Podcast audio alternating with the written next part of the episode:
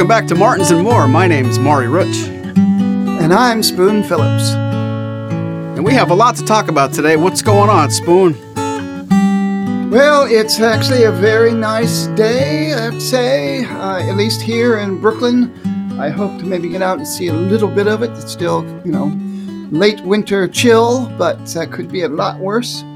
And um, and I'm looking very forward to today's show. As a matter of fact, we had a listener bring up a topic for a possible show that uh, speaks to the heart of myself and Maury. So thanks very much for that suggestion because today's topic is the OM. Oh, I misunderstood. I thought it was um.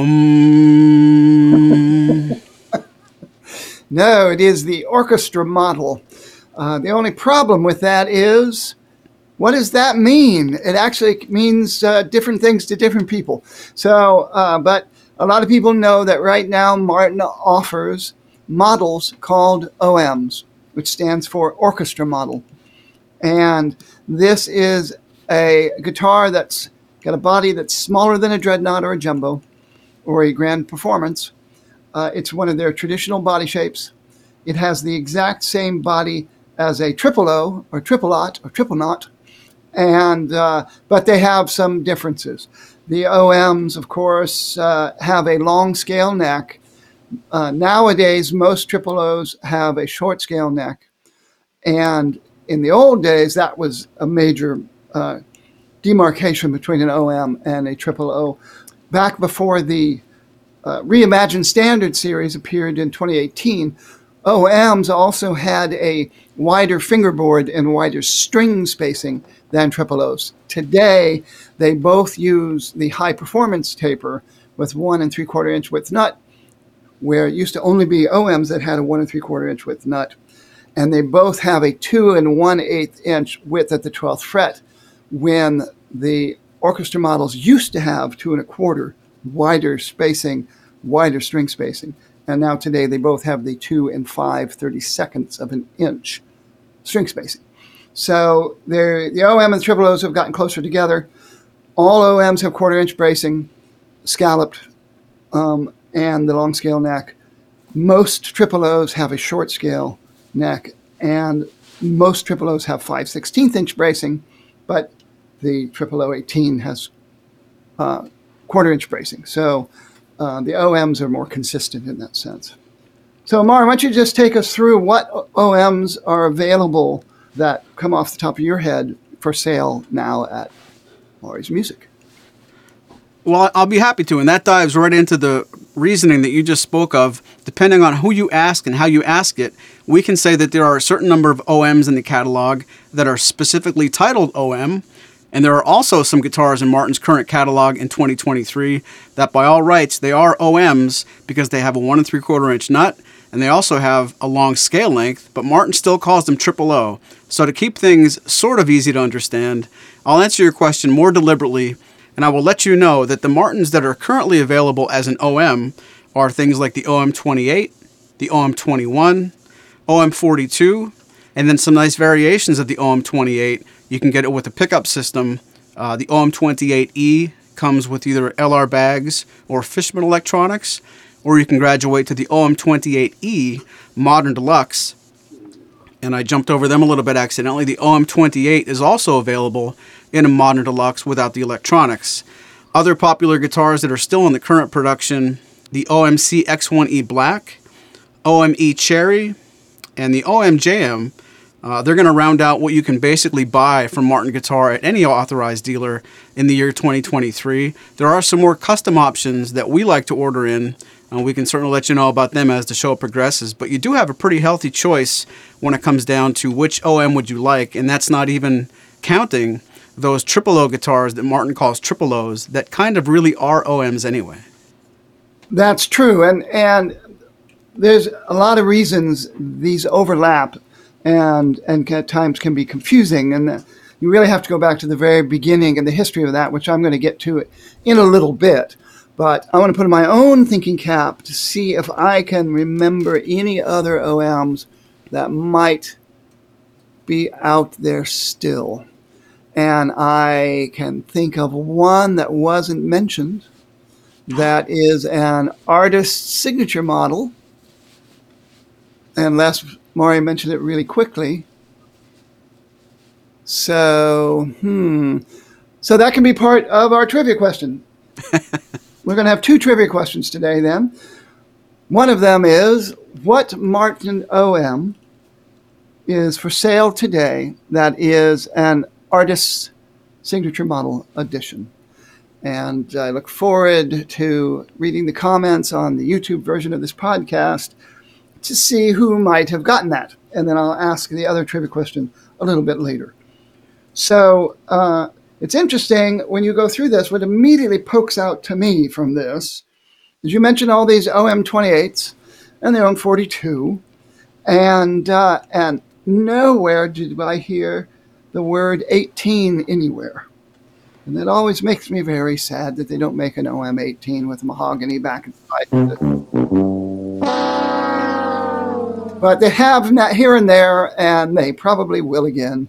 And I wouldn't be surprised if we see a, a OM18 Modern Deluxe fairly soon either. so yes, so the OMs are considered extremely versatile. They have a long scale neck with a auditorium size body. That's what they call that technically that's used for the OM and the triple O. And it has the same depth of the double O, but a wider top, a little larger sound hole, a little bit longer top. And when you mix a long scale string tension on that size top with scalloped quarter inch bracing, that makes a very uh, reverberative top and it vibrates easier. And you put all that long scale tension into it, the energy that it produces uh, gives you a very big b- voice with a good bass response. Uh, it's considered one of the most even sounding, so that the mid range and the bass and the treble are basically on the same plane. So fingerstyle players are often drawn to it.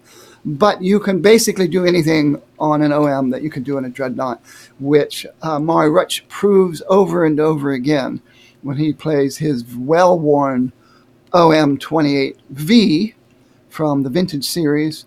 And today's modern OM28 is virtually identical. It just doesn't have the V wider V neck. Um, as, as I mentioned, it's got the modern high performance neck.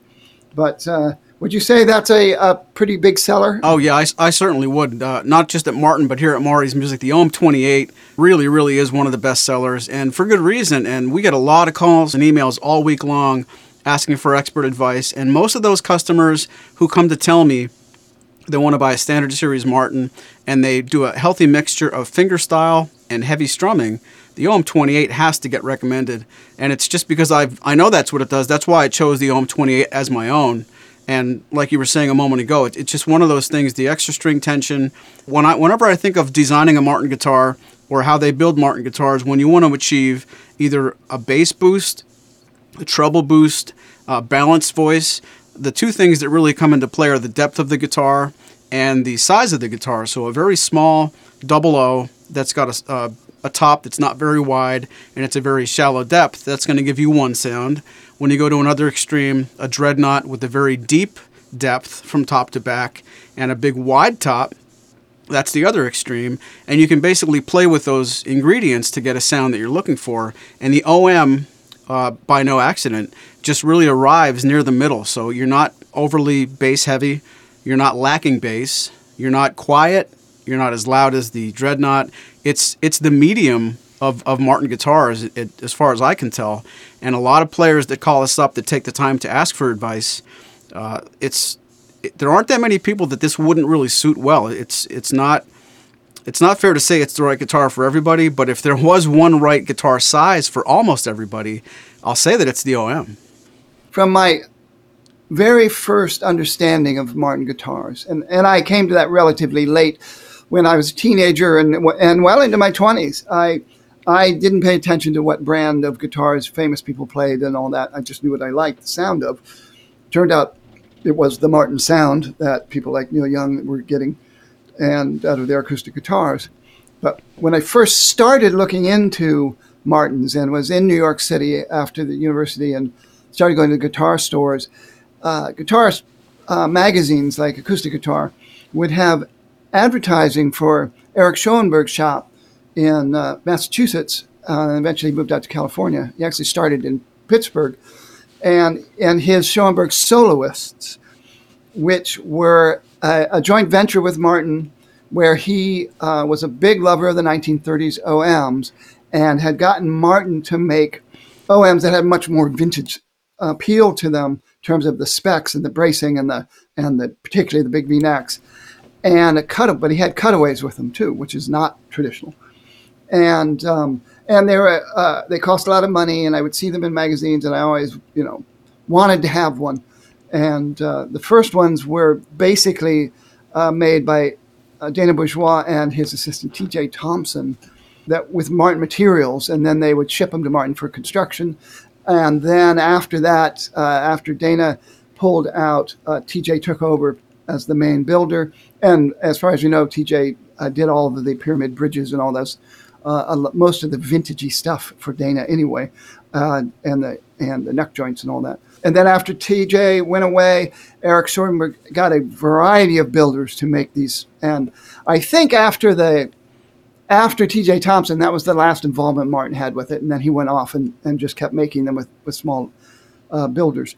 But um, but that got me turned on to the idea of the OM, and then I I met up I would start going to Mandolin Brothers, which was that store in Staten Island that was basically a hands-on guitar museum.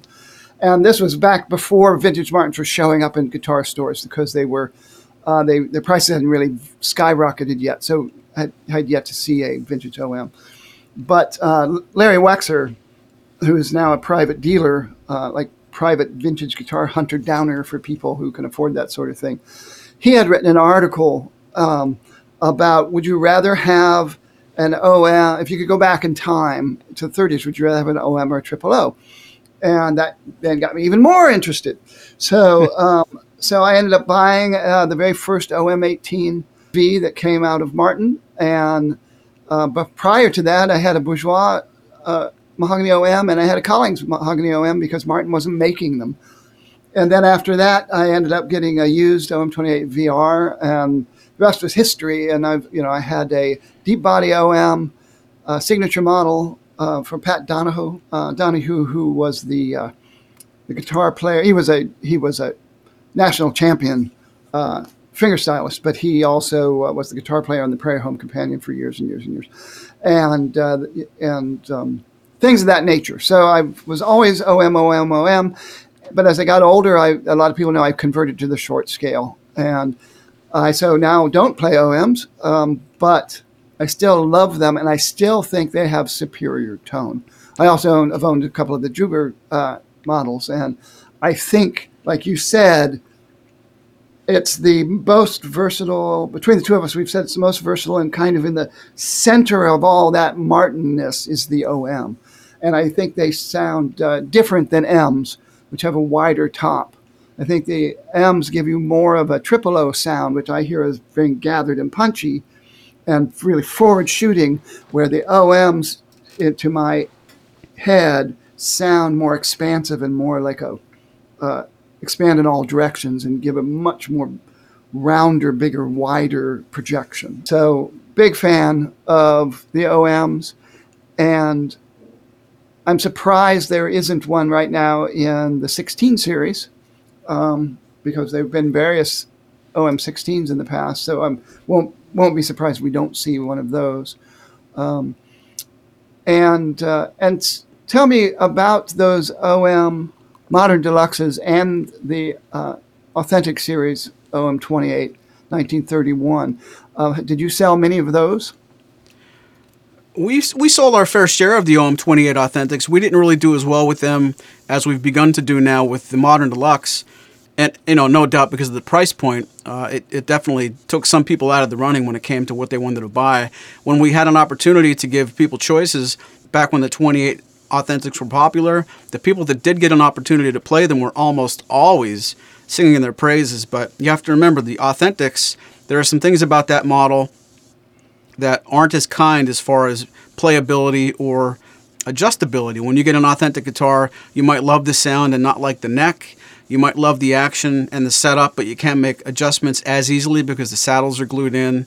Uh, the truss rods are either missing or they might be T-bars or they might be in there as a truss rod but not adjustable. So making a commitment to an authentic isn't always about just the price, but you have to definitely make sure that you like a guitar that you can't set up as quickly yourself or make adjustments on the fly as much as I can turn the truss rod on my OM 28V or you know change the saddle anytime I want. Those things really can't be done on an authentic without some real work. It doesn't mean you shouldn't look at them, but it's it's something you should definitely bear in mind when you're in the market. So to answer your question, we didn't sell as many of them as we would uh, things like the OM 28 or even the OM 28Es.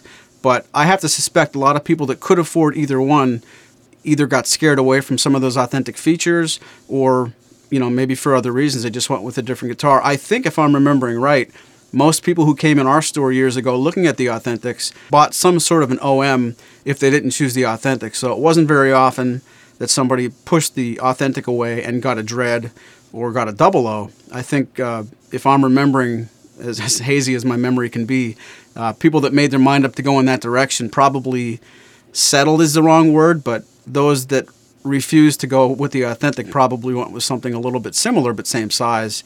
But I, I'll tell you what, when I say that, some of my best memories of Martin Fests in the past are centered around someone's OM28 authentic because that guitar, th- there are some really, really good sounding instruments at Martin Fest, and that guitar is always at the front of my mind. That's a shout out to Stan the Man down in Jacksonville, Florida, uh, who doesn't bring it every year, but he, we've been very fortunate that he's brought it more than one year. And so we actually get to see that guitar grow up.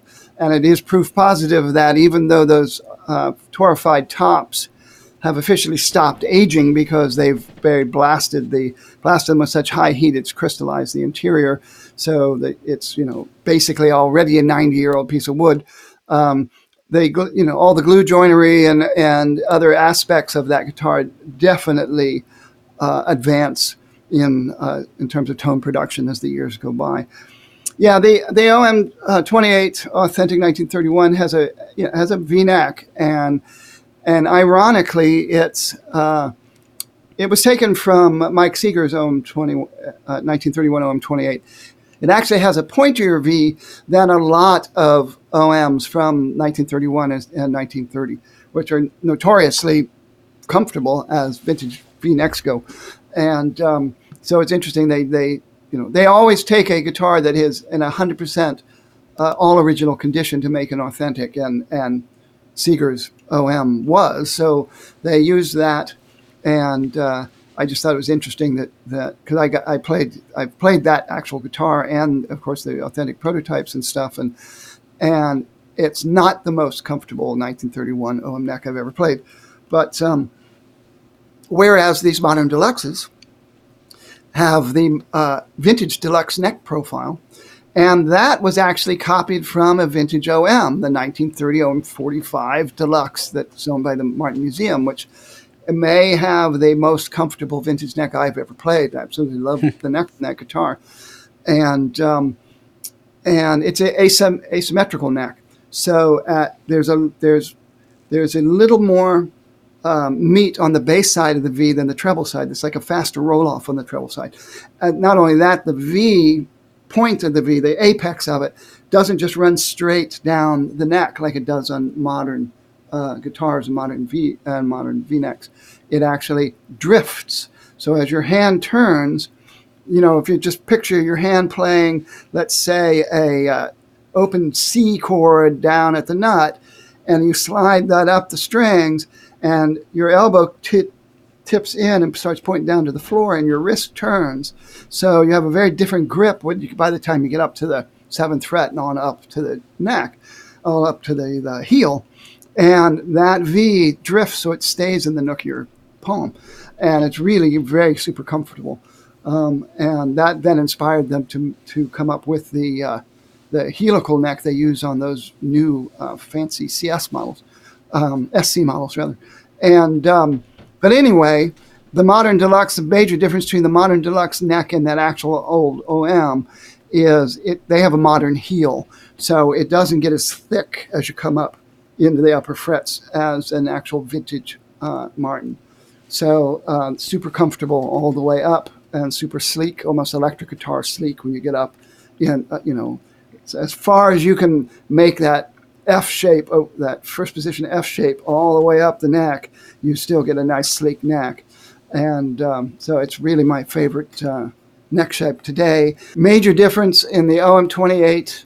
Here's kind of a trivia question. There's a major difference in the OM28 Modern Deluxe than the other Modern Deluxes, and that is it still has what they call the standard fretboard taper. So it's two and a quarter at the at the uh, 10th, uh, 12th fret. So it's got the feeling much more like a, a, a pre-war OM than any of the other models in the modern deluxe because it's got the wider fretboard, uh, which uh, a lot of fingerstyle players are very happy about. Um, and I know our pal Laurence Juber, who for years played modified V-necks on his signature models, uh, his private custom uh, that they made for him recently actually now has the modern deluxe uh, OM neck shape on it because of his own. Uh, you know, as he's just like me, you get older and your your hands start to get creaky, and so he's got some arthritis issues. So he now has the modern deluxe neck on his most recent private uh, OMC. So very cool guitars, and they do link back to the 1930s. And so you started in uh, 06, I believe. So your shop's opened in 06 at the grand opening. Nope, 03. Oh, three. I always I always get that wrong. I'm so sorry. So, oh, three. Okay, so 2003. But you already had your OM28V. When did you get that? Oh, I got yeah, I got the OM28V back in 1998. And it came to you as a gift, as I recall. It certainly did. I got my money's worth out of that thing. and the gift giver uh, got has gotten a lot of money worth out of that rolling pin that she has to wave at you now and again. yeah. yeah, so that was a present from your. Were you married at the time? Yes, that was a gift from Santa on our first married Christmas, and I will never forget it. Yeah, awesome, awesome story. Uh, yeah, mine was purchased used, and uh, and so mine was a, I think it was a '96. It was a VR when they still had the R for Rosewood on the stamp. Same here, yeah. Oh, yours is a VR. I thought it might have been. Um, yeah, I thought it was. And uh, mine is now owned by a very dear friend in England. Um, again, when I had to give up V-necks, um, just about the same time I was giving up the long scale, I uh, had to move that on. Let's pause for a moment and listen to a Martin OM. This is the Martin OM 28.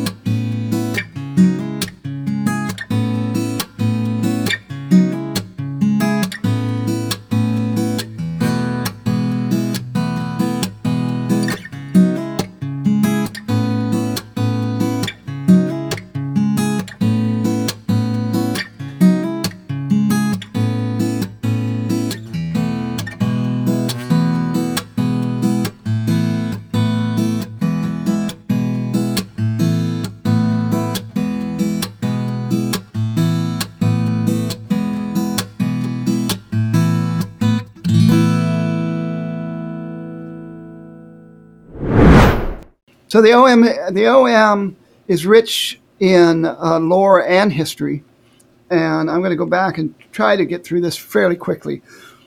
Martin guitars from 1833 into the 20th century were 12 fret guitars and looked a lot more like what you'd consider classical guitars. And of course, we're primarily gut string. They didn't get into steel strings until the uh, ni- early 1900s when the Hawaiian music craze came out and they started making steel string guitars for people who played with a uh, slide and typically as a lap steel sort of playing. Um, and that led them to then start bracing guitars a little heavier so they could be used with, with uh, gut string or steel string. And by the mid 20s, they were well into everybody's going steel string, so we're going steel string too. A lot of people uh, were under the impression and were given the impression that the first OM came about when a famous banjo player named Perry Bechtel, who had a jazz orchestra out of Atlanta, Georgia, came to Martin and said now that guitars were coming out with steel strings and uh, jazz was moving more and more into the uh, guitars, Um, and, and Gibson had sent him an L5, but he didn't like the sound of it. And he went to Martin and said, "Could you make take take uh, your largest model and make me a longer neck guitar?" And that's how the OM came about. Uh, modern scholarship has actually shown uh, that's not true. Once once uh, once people went in to the archives and really went in through the archives and started seeing the correspondence and and um, they learned that if, if, I remember correctly, it was a fellow named Al Esposito. He had a name similar to Esposito, if it wasn't Esposito exactly, and he worked for the uh, Carl Fischer uh, Music Company in New York City, and he wanted Martin to make a 14 fret tenor guitar to appeal to tenor banjo players. And so in 1929, maybe 28, they made the Carl Fischer special. They made the Carl Fischer special. And the Carl hmm. Fischer and the Carl Fischer special. That's easy for you to say. Exactly. Uh, doesn't look like other Martins. It's kind of got a kind of a roundish bottom bout and a, and a smaller, taller well, maybe it's not smaller, but it's a taller upper bout, but it's not shaped at all like a typical Martin. And it's got an extra long 14 fret a neck. Uh, they had some issues with it, it uh, and so it wasn't ordered again. And Martin took that, and in 1930 they came out with their, I think they called it an O. Let me see if I remember this. They called it an O28T, I think. It was a, no, I'm sorry, it was not. It was an 018. It was an 018T for tenor. And so they took, so they basically reshaped it, made it a shorter neck. And around that same time that they were working on this, Perry Bechtel was going, I'd uh, come up to Pennsylvania to go on a fishing trip with Frank Henry Martin. And so uh, Bechtel, who was working for the uh, cable piano company in Atlanta. In addition to being a band leader, he worked for this uh, musical instruments uh, company. He came up to go fishing with Frank Martin. And while he was at the factory, he saw them working on a Carl Fischer model. And he said, Could you make me a, a six string guitar like that? And he originally wanted 17 frets, I think he asked for. Um, and uh, they ultimately came back to him and said, you know, that's, that doesn't work. We'll here's a we'll do a 14 fret, and so they made Perry Bechtel, but it's essentially the first OM28. It was I think called a triple O 28 special, and we all thought for many many years that it was the first OM28. Uh, scholarship, not as recent as the whole Carl, Carl Fischer thing, had shown people through the uh, correspondence that was discovered in the archives again between Perry Bechtel and Frank Martin that his guitar actually had its slotted headstock and and was shaped in like a not an arrowhead or maybe like a snake head shape to it and we and some other things that were different about it and we don't know that much about the guitar because it was destroyed in a fire uh, he didn't own it very long uh, before it was destroyed so we have no idea what the real uh, what the first uh, om the perry bechtel uh, 0028 special really looked like. But it immediately made Frank Martin say, we should sell these. And so uh, in very late 1929, they started making the OM28. And the 1929 slash 1930 OM28 was the first 14 fret guitar sold by Martin under their own name. And it is considered the watermark it is where and the and the uh, and the place where modern acoustic guitar really took off because everybody started making 14 fret guitars. People experimented with 13 fret guitars and 15, 7, 15 fret guitars, all that. Martin's OM basically revolutionized the guitar world. Um, they were built very lightly. Uh, they were called orchestra models to appeal to jazz orchestra leaders. And at Martin, and the OM didn't just mean that body size; it meant any guitar that was had a 14 fret neck. So when you see the uh, dreadnoughts came out in 14 frets in 1934, when they converted their entire line to 14 frets, they're actually advertised as orchestra model size D. So this is what I meant when I said OM and orchestra model can mean different things to different people. So basically, at Martin, up until this century, OM meant a 14 fret guitar, even though they only called the models they sold OMs that were the auditorium size with the long scale neck, quarter inch bracing, and a one and three quarter inch width nut. The OM evolved very rapidly um, because they were very lightly built. They were basically what they really did is they took their their 12 fret triple O size, which was the largest model they offered under their own brand at, at that time, and they squashed the shoulders down to kind of flatten them out to re- expose two more frets. They also had to move the brace, you know, the bridge placement as a result, and that's where they came up with the with the uh, the first OM shape that was used for uh, Mr. Bechtel, and then also the original OMs. Um, they then strengthened the bracing a little bit, um, and so the original OMs had a 5 16th inch cross brace, X brace, and quarter inch tone bars. They did not do that again on OMs until the Authentic series because modern guitars are built a little heavier and, and finished a little heavier.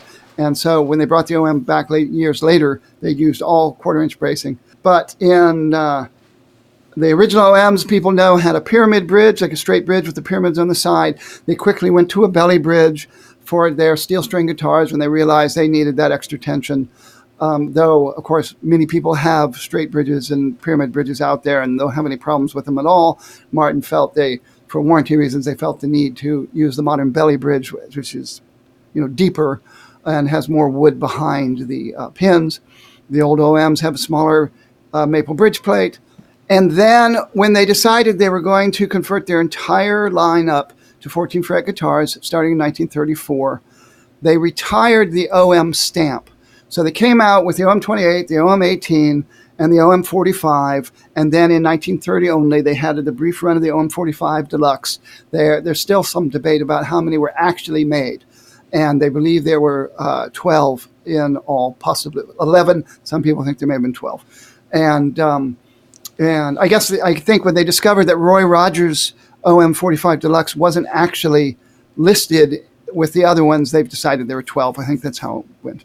And um, and his uh, his was unique. His had a different uh, pickguard uh, inlay pattern than the other ones. And they also made two OM42s as a special order for some dealer. And uh, Style 42 back in those days had a much shorter uh, fingerboard marker pattern. It had that big round uh, snowflake at the fifth fret, and there was no markers above the fifth fret.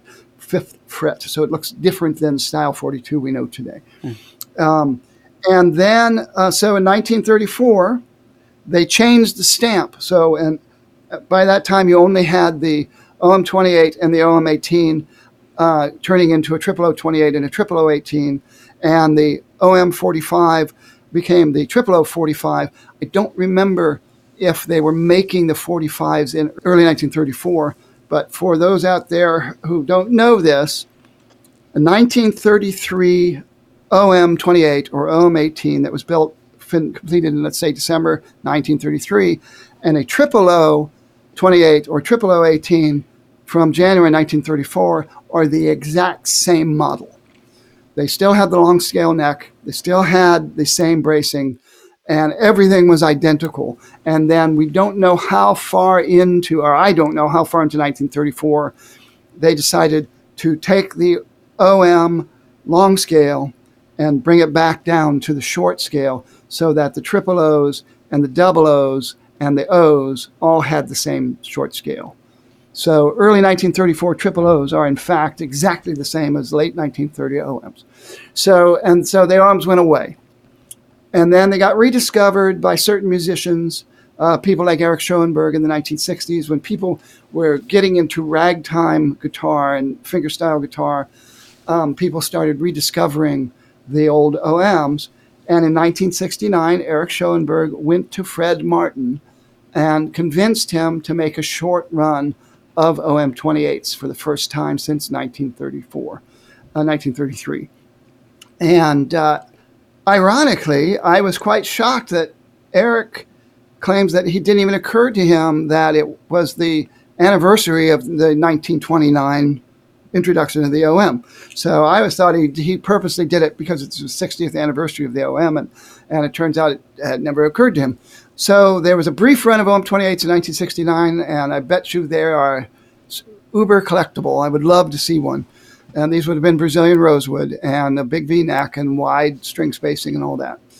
Um, and then the OM started showing up a little bit here and there in the 1980s. In um, they made a a limited edition that was basically the same thing as an OM28V, may have been slightly different in, in very little respect in respects. That same year, uh, they made a special model for the Sing Out magazine. I think 35th uh, edition uh, anniversary of Sing Out magazine uh, was uh, also a vintage style OM28, um, the OM28 SO with a label signed by Pete Seeger, and um, he wasn't an OM player, but he's involved with Sing Out magazine. And then they came out with a couple what they called the guitars of the month. Some people may remember guitars of the month. They didn't really, I don't think, make one every month, but that's what they called them.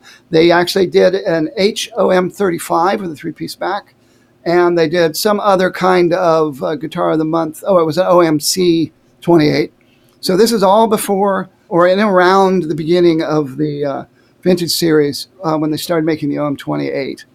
Um, the OMs didn't enter the catalog until 1990, if I remember correctly. And they came out with the OM 28, which had a black pickguard and big white domino dots and a white binding, just like the D28 of that time period, and an OM 45 that has hexagon markers and looks like the D45 from that era. These have one inch, one and three quarter inch width nut, two and a quarter inches at the 12th fret, two and a quarter inch string spacing, which is a little narrower than vintage OM string spacing, and a low profile neck. They then decided um, shortly after that to retire both of those and replace them with uh, less expensive OMs, and those being anybody remember the OM42, uh, which has the uh, fancy cat's eyes and snowflake fingerboard markers, and the OM21 the OM21 at that time has Indian fretboard and bridge and microdot, uh, uh, little microdot, what they called style 16, I think is what they called those little tiny dots on the fretboard. And um, big seller, sold uh, very well for a very long time. Style 20, that's when Style 21 reappeared. And this time it didn't have, uh, it uh, had black binding and, and later tortoise binding and I think maybe the original M21s all had tortoise binding, but uh, rosewood fingerboard and bridge, and no no purfling around the edge of the top or the back. Very uh, plain in terms of trim, but really interesting woods usually, and uh, big seller. So the OM21 OM42 were uh, um, basically has been in production ever since, and they both got the big revamp uh, in 2018 with the reimagined uh, series. Uh, we the vintage series we mentioned; those are great OMs. Laurence Juber's uh, fantastic signature models, Adirondack spruce with uh, cutaways. Those are based on the OM28V with the V-neck, and uh, but it has two and a quarter inch string spacing. Marvelous guitars. They made them in rosewood. They made them with mahogany. They made them in koa. They made them in maple. And there were, I think, some dealer runs out there in other woods too. Um, and let's see, the only let's see other signature model I can think of is the Richie Sambora was an OMC 41. That's a very cool looking guitar. Oh yeah, and it and it has a companion 12 string that's an M. So that's a pretty pretty cool match set for somebody who likes Pearly Martins. Um, so during all this time, the Triple O was still there, and the Triple O was down to the Triple O 18 and the Triple O 28 occasionally the Triple O 45. These guitars by 1946 became non scallop braced, 5 16th inch bracing. Um, we don't know exactly when they lost the quarter inch tone bars. We don't know if it was right when they changed the scale or if it was a little bit later. But triple O's from the late 40s onward were non scalloped, 5 16th inch bracing, short scale neck with a 1 and 11 16th inch nut.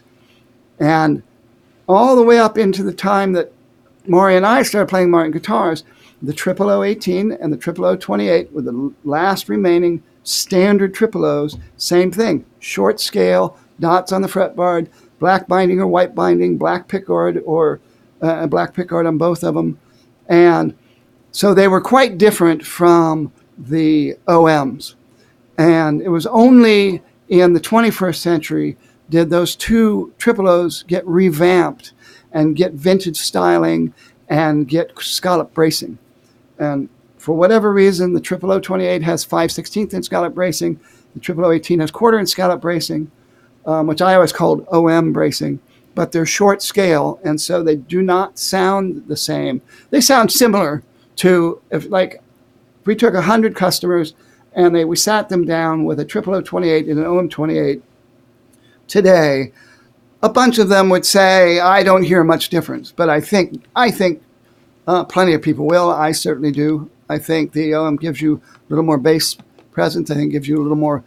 I think volume is perceived differently. I think the fact that the heavier bracing in the short scale to me gives a much more of like a column of sound coming forward, where the OM has more of a expansive out and around and more pronounced undertone. And hear, I think I hear the harmonic resonance more and more ethereally. You know the way those harmonics hover in the air, and um, and and I think also the OM gives you a bigger kick when you're playing hard, when you're when you are basically using it like the, the way you you use a dreadnought. Again, if you ever see Maury performing in concert with his OM28 uh, VER, you'll understand exactly what I mean about being able to really put out sound and really dig into them and and and mine a lot of power out of them. And I think uh, the triple O's are very good. My guitars are short scale now, and I. Um, uh, except for one, and uh, and that's for practical reasons of, with my hands and fingering and all that stuff and uh, stuff I do on the fretboard. So, uh, but I still love the sound of an OM. So that was a, a quick, hopefully not too long ramble from where the OM started and where it's ended up and how the triple O actually separated from the OMs. When the OMs were brought back, they were quite different kinds of guitars and in the 21st century have become much more similar in terms of in terms of neck uh, and uh, and at least in the case of the 28s and uh, 42s they have bracing I think I got it but just in case tell me the whole thing again I wasn't listening so I'm curious to hear other people's uh, read other people's comments uh, about all this um, and uh, I'll just mention that one guitar that I, I have that's long scale is a Triple O C16 from 1995, I think. And those guitars were the closest thing to an OM18 that Martin had ever put out since 1933, because it was short. They have uh, quarter inch scallop bracing at a time when the Triple O 18 had 5 16th non scallop and it has a long scale neck. They decided not to call it an OM because it does, doesn't have the wider OM neck. It's got this, and it's actually got a 22 fret neck because Martin's original cutaway, cut, cutaway, Martin, Martin's original cutaway is the one with the oval sound hole that you guys will see uh, at times online, and um, they needed to do that because they wanted to give it the 22 fret neck of an electric guitar, and so it's a deeper cutaway with a. Uh, they had to squash the sound hole uh, into an oval shape to make room for those extra frets, um, and I sort of wish they still did that but because um, it's a pretty cool design. Um, so everybody, it's time for you to write Martin and say, bring back the OM18 and the OMC18. Let's hear it. Not only that, you have to write Maury's music too. I got to tell you, listening to that whole story, you have literally motivated me to make an announcement on this podcast. I haven't thought about this prior. It's just something I'm going to spit out. We are going to bring back the OM18 at Maury's Music. I'm going to make a custom order with Andrew later today. We're going to bring that guitar back to market, even if it's only in our little store. It should not be put aside like it has been. And all this talk about all these 28s, 42s, 21s, coming from a Rosewood lover myself, I still have to admit it. There is a place for the OM18, and we're going to do it. Woo! Woo! Three cheers! Three cheers for Maury! hip hip! Hooray!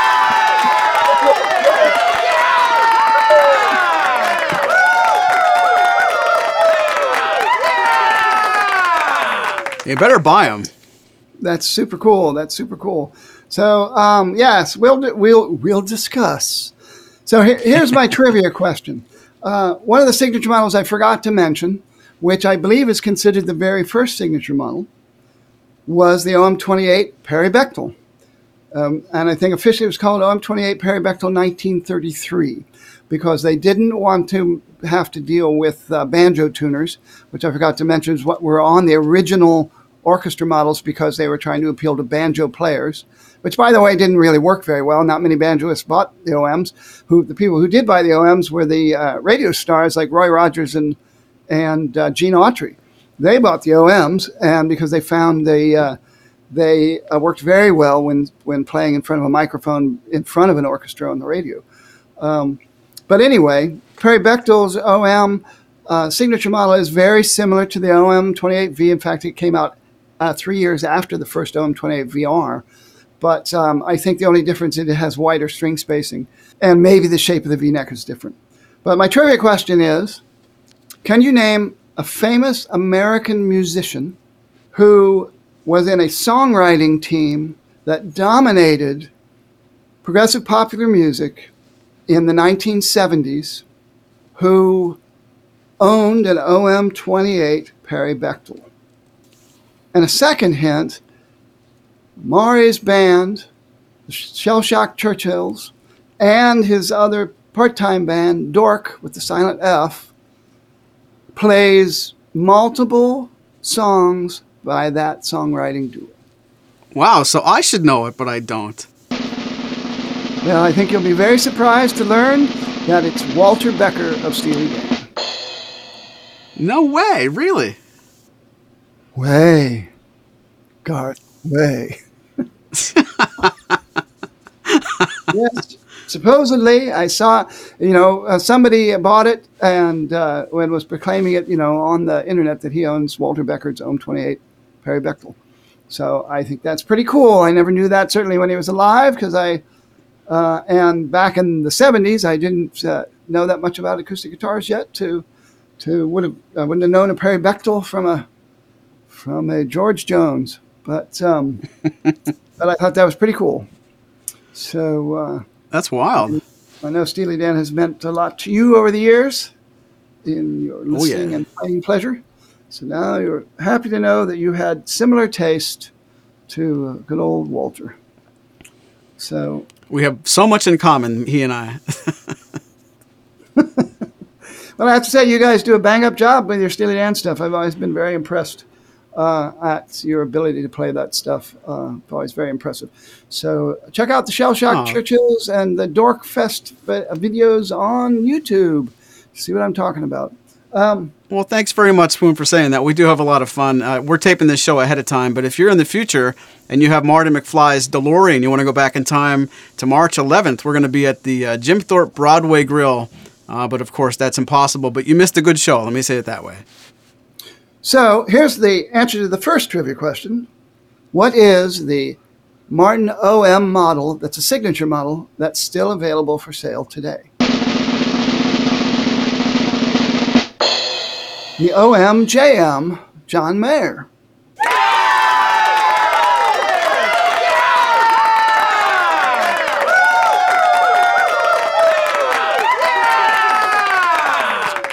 So the OMJM is, was inspired by the OM28V, but it had a low profile neck and it has an Engelmann top. And the original signature model also had some, some uh, inlays and stuff that were unique to that limited edition. Uh, the, the for sale version in the catalog isn't as uh, fancy, but it has the Engelmann top and it has the low profile neck. And um, does it have a 1 and 11 16th inch low profile neck? It does, yes. Yeah, okay, that's what I thought. So um, I do have a couple of uh, pieces of housekeeping I should get to before I forget to wrap the show up. We were talking about all the OM guitars you could buy from Martin, all the guitars that are in current production that you can find anywhere. There are some guitars you can only find at Maury's Music. We bring in things like Custom Shop OM28s with Adirondack top, OM28 with an Engelmann top, OM28 with an Engelmann top and a pickup that kind of pushes the things towards the uh, OM28 John Mayer that you remember. And there's always that very famous guitar that only a couple of people can ever aspire to have It's the OM28V Maury Rutch replica. We actually took the time to go and spec out a VTS topped OM28 with a V neck that kind of recreates my guitar minus the boogering up the sound hole that you have to do yourself. But we do strive to bring a lot of guitars to market that Martin won't really make anymore, and that's just a short list of what they are. And the one thing I wanted to ask you, Spoon, many customers that call us and ask us, what's the difference in feel between a triple O and an OM? I often suggest this next thing because I have heard it said on, on forums and all over the internet. If you take a regularly tuned to concert pitch OM and you detune it a whole step, so instead of your bass note being E, your bass note's going to be a D. If you do that and then you put a capo on the second fret, it's it's not going to change the scale length, so you don't you don't get to feel the difference with frets being closer together. But kind of, you get a feel for what an OM sounds like versus a triple O. A detuned OM with a capo on the second fret is kind of like what a triple O sounds like being tuned to concert pitch without a capo. What are your thoughts on that, Spoon? Is there any merit to that? I would say, uh, except you used the word sound, we originally started talking about feel. That gives you some indication of what the string tension is like. And that's one of the pluses of the triple O is that if you're if you're using the same gauge strings, the triple O it's easier to bend, and you can actually get a full, uh, almost electric guitar, full bend out if you're strong enough out of a triple O that you're not going to get out of an OM. Obviously, for people like Laurence Juber, and whose hands are like little gymnasts that he doesn't even think about that. So, uh, and he actually, uh, you know, uses uh, strings that have a medium for the unwound strings, and and the and the big bass string at the bo- top, and then triple O, I mean, light gauge strings in the middle of them there. But so so it's really up to the person. Feel wise, for me. Uh, again, you you mentioned that you're not getting the scale difference, and that's a big difference the particularly when you start to go up the neck, the frets are just a tiny bit closer together, so the stretch is not as as extreme. And uh, and for people who have short thumbs like me, or have uh, or otherwise have, in my case, you know, old injuries, things like that that are bothering me these days, that's a big difference for me. I like the OM power more, um, but I like the string, the uh, the the spacing of the frets and the bendability of the strings better on a triple O. That being said, I use cutaways. When you get up by the 12th fret or above the 12th fret, the frets are a little too close together on the triple O compared to the OM. So you get some traffic jams up there. I mean, I can still do it. I still play up there all the time, but it's a really close call in terms of uh, trying to finger more than one string and uh, you know, and and doing things on top of e- your fingers on top of each other, and a triple O where the OM just gives you a tiny bit more. You would hardly know it, notice it until you until you really run into those traffic jams. That an OM is a is a little easier to play up the neck because the frets are farther apart. Where farther down the neck, the triple O's easier to play because the frets are closer together. So it is a bit of a trade off. But I think that's an interesting question because I, I have actually done that myself in the past and and uh, tried that out. And I, I'd say it's it does give you an idea of what it's like to play the short scale guitar, and the sla- slacking of the strings probably helps it sound a little bit more like a triple O. But I still think you're probably because of the bracing difference. If you're talking about the triple O 18, maybe because that has the same brace size as an OM the the uh, the triple O 28, triple O 42 have thicker bracing. So I don't think you're getting an exact sound comparison. Um, but I think it's an interesting experiment for people to try who don't have the opportunity to to uh, go play a triple O if they have an OM. All right, guys, so I'm going to make you a deal. We're, we're getting near the end of the program here. I'm going to give you some extra credit, but you got to do us a solid. I'm going to tell you a little bit more about what you can do if you're looking for an OM guitar from Martin. And if you found value in this podcast, please consider sharing it with just one person, even if it means you have to pull them aside, take their phone out of their hand, and help them find out how to get to Apple Podcasts. Please help us spread the word. It's your job after this show to go and find just one person. That's all we could ever ask for. If you're looking for an OM guitar from Martin and all the models we talked about still aren't enough, You can also look at the 0015M, the 0015M Streetmaster, and the 0010E, as Spoon would agree, these are all guitars that have the OM size, the OM scale length, and the one and three quarter inch nut.